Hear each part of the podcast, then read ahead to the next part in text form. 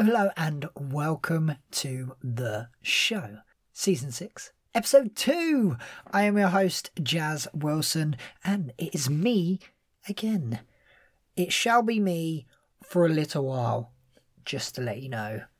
If you are new, welcome here. If you've been here before, welcome back. Now, I have a story for you, and it is about an amazing product. Here we go. A product that Lucy and I discovered. Well, I saw it on a video a long while ago, and then Lucy was sorting out some costumes, and they needed to be altered. So there we are, sat together, sewing up tiny little straps that have got sequins in. And for anyone who's ever sewn sequins, you will know how hard that is. So then I had a brainwave. It come back to me, a video that I'd seen months ago of a lady backstage in a West End production using a tool that basically stitches clothes together with a push of a button. Yes, I know what you're thinking, and it sounds way too good to be true, but I can promise you, Lucy has used it, and it is phenomenal. I don't know how many societies know about this, but I thought I'd bring it to your attention so that everybody is aware because this could be a lifesaver during show week. How many wardrobe malfunctions do you have in show week and think, oh, I just need to stitch this together within seconds so that somebody can go back on stage? This could be the answer. And I tell you now, it's called micro stitch. If you know about this, you are one of the very lucky few. If you don't know about this and you are doing costume for your Amdram society, then this needs to go into your sewing box. In fact, you with this you wouldn't even need a sew- well, you might still need a sewing box, but this is going to be a game changer. I'm telling you now. Micro stitch is the name, and basically, you just use it like you would use a glue gun, basically. Put the needles through the material, pull the trigger, bam, stitched together. And it doesn't damage the material. It's pretty much invisible, and it's temporary. So if you have any costumes you need to take in just for a single production, you can use this and then snip it afterwards.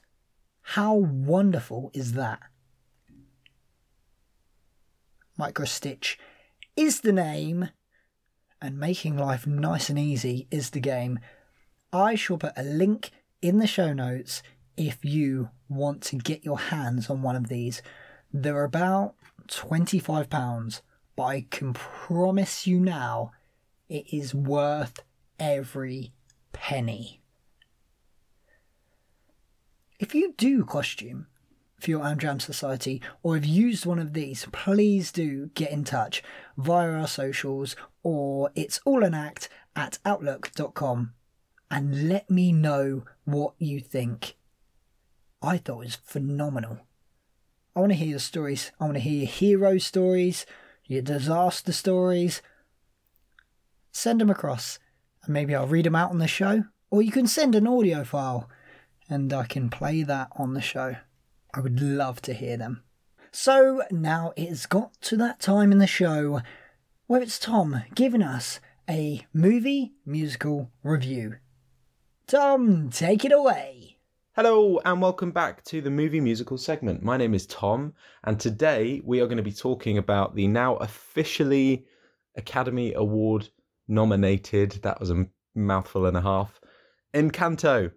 Uh, by the time you're listening to this, it might be Academy Award winning Encanto. So if you want to listen to this review spoiler free, then you can head over to Disney Plus. Uh, they've made it free for all subscribers. So if you've got a subscription or if you use someone else's subscription, naughty naughty, then um, you can watch it and listen to this spoiler free. I would highly recommend it. Before we get started this week on talking about Encanto itself, uh, I just wanted to take a moment to talk about the Oscar and BAFTA nominations list because this is a film segment, and I think that's that's an important thing we should talk about. I uh, I gotta say I was pretty disappointed when I when I looked through them. The nominations this year for not for everything, not for every category, but they're so white, which is just such a shame because I think there there's been some incredible performances from people of color and some incredible films made from people of color in the past year. And it it seems like once again sort of pretentiousness uh, is winning which i think happens so often more so with the oscars than with the baftas i have to say. But the baftas i was really quite distressed about looking through all the nominations because yeah um, also, I, I, I think that it is worth mentioning though that we did get some some good nominations for musical films, which is quite bizarre because they're normally looked down on by the industry. But we we got some we got some wins this year. We got some nominations for West Side Story and for Tick Tick Boom. Andrew Garfield's currently up for an Oscar for leading role in Tick Tick Boom, which is amazing. Unfortunately, for some reason, he wasn't nominated for the BAFTA for that. Um, also, Mike Faist from, I think that's how you pronounce his name, apologies if it's not, from West Side Story wasn't nominated, which is a real shame. Uh, and I think, personally, I think there were some people that were nominated for awards that didn't deserve it as much as those two. Um, which also adds to the whole kind of white nominees vibe because obviously Mike Faist, Andrew Garfield are two cis white men. Um, but in that case, I think they deserved some recognition, maybe over someone like I don't know Benedict Cumberbatch. I haven't seen that film, so that's not a judgment on him. But anyway, I just thought it's worth mentioning. So um, go and go and check out the nominees if if you're interested in that sort of thing. Hopefully, we get some wins for West Side Story and Tick Tick Boom.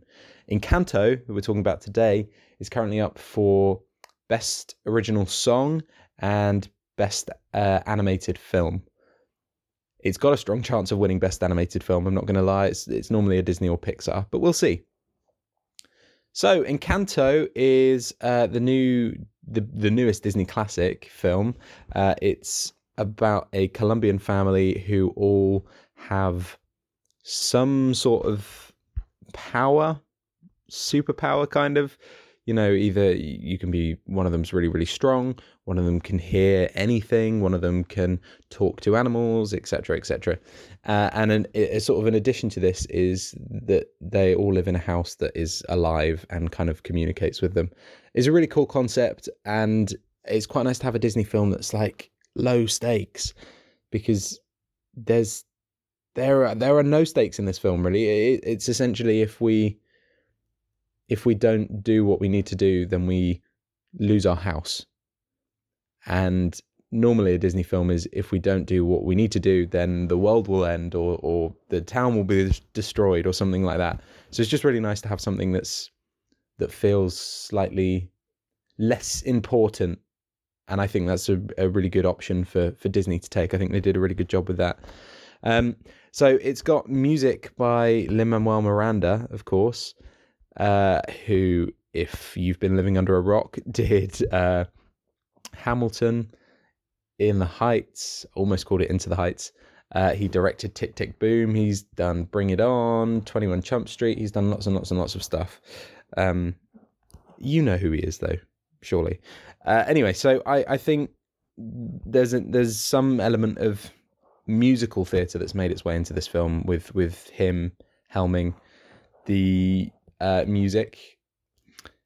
I gotta say, the music for me was the one letdown of this film. I thought it was a fantastic film, and that was where it lost marks for me was was the music. I think obviously hiring Lin Manuel Miranda because of his sort of Latino roots was a wise choice. It is something that needs to accompany this film, uh, you know, because it's set in Colombia. But I don't know. There was just something about the the music that didn't really do it for me. It was like the perfect feel and kind of like theming, but I just I cannot remember any of the songs. I could not sing you a single song from that film other than the one song that I did like and I thought was really great and has since blown up thanks to TikTok. Uh, we don't talk about Bruno. It's overtaken Frozen as like one of the biggest Disney songs, which is really impressive and incredible. And I think it. I don't think it was as good as Let It Go. I'll be honest, but I think when Frozen came out, we didn't have TikTok, and that's changed the way that we consume and share media and things like that. So, interestingly enough, but also in in addition to that, uh, looking at the Oscar noms, the song that is nominated for best song, and I I don't know how to pronounce it, but it's Dos O R U G U I T A T T A S, if I can speak, um, which means two little caterpillars. Um, I had to look it up because I didn't remember it, and I've had a listen to it, and I think it's kind of like a background song. I think it's supposed to kind of accompany a scene in the background, which is really interesting that that was the song that was chosen. I think it's a really nice song, and I think it kind of did its job by not staying with me, if that makes sense. I don't think it's supposed to be a song that's in your face, but um, it's just interesting that Bruno didn't get nominated. Um, one also one thing that's really bugging me, and I think this kind of influenced my look outlook on the the songs, is the way that they do the songs in the film. It's kind of changing it from a musical to like a music video. There's like all these really bright colors and like lots and lots of stuff happening and it feels like you're in a music video and i remember watching the aladdin remake and it was the same with the Princess Jasmine song they added. It seemed like it was a completely separate thing from the film. And I think it just it like really takes you out of it. And I wonder if that's them pandering to the kids that are going to watch it. But I think if that is the case, that's that's really sad and that's that's a shame because it completely takes you out of the film. Um, whereas, in my opinion, a musical, uh, the songs are there to progress the story and you know you can have big dance numbers and things like that but it's it's got to be in that world still as opposed to here's a music video anyway back to the story um so i don't know if that's something disney's going to carry on but i thought that took away from the music for me maybe a little bit um anyway let's talk about very very briefly um because we've spoken for a long time but just the visuals of this film are amazing disney have always always do something really really great. It's kind of like almost Pixar. I wonder if they've had like John Lasseter or someone. I don't think he works for them anymore, but if they've had someone from Pixar kind of heading up their animation department, but Disney animation is beautiful and the film looks great and the story is really really cool. The cast is amazing. I just I I wish the music was different. That's my only gripe with the film. But I think everyone I've spoken to really enjoyed it. So take that with a pinch of salt. I highly recommend this film. Um, and I think out of five stars, I'm going to give this three and a half. I think if the music for me was more enjoyable and there weren't these sort of weird music video segments, then it would get four stars, maybe four and a half. But c'est la vie. Here we are. Anyway, um, join us next week, and we're going to be talking about a bit of a different one next week because it's not actually a musical, but it has gone on to be a musical. So we're going to be talking about uh, Nine to Five, the Dolly Parton musical film, whatever you want to call it. So if you want to go and check it out, you can actually watch that on Amazon Prime for free if you've got Amazon Prime. So technically, it's not free, I guess. Um, anyway, let us know what you think about the Oscar noms. Let us know what you think about Encanto, and we will see you next week. Bye. Wonderful. Thank you, Tom. Awesome sauce. Now, if you listen to the first episode we released this year, then you will be in on the secret. We have launched an Etsy shop. Yes, we have, so you can get your hands on It's All an Act merch. It is slowly building. There are a few things on there at the minute, but it will increase. Please let us know if there's anything you would absolutely love to see on there. We love getting your ideas here it, at It's All an Act. You can email me, it's all an act at outlook.com, or you can get hold of us on any of our social medias. So go and check it out on Etsy. Just type in It's All an Act, or you can go to it'sallanact.co.uk and it's on the shop tab on the website. Check it out, enjoy it, and thank you if you do purchase because all the money goes towards putting it back into this podcast. Eventually, when we've built up enough money, we will use it to pay for guests onto the show, i.e., West End stars. Like, you know, Christopher Biggins. Where was he last year? Never heard from him at all. Come on, Biggins. You know you want to be on the show. You'll love it. We'll have a great laugh. Well, a laugh combined his laugh with my laugh. Oh my. That would be awesome. So please do go and check it out on Etsy. It's all an act. Type it into the search bar and take a look. We're very excited about it and we hope you are too. So that's all from us today. We will be back in your ears again soon. Thanks for listening. Thanks for supporting. You know what to do. Tell a friend about us, and we will be back soon. Bye!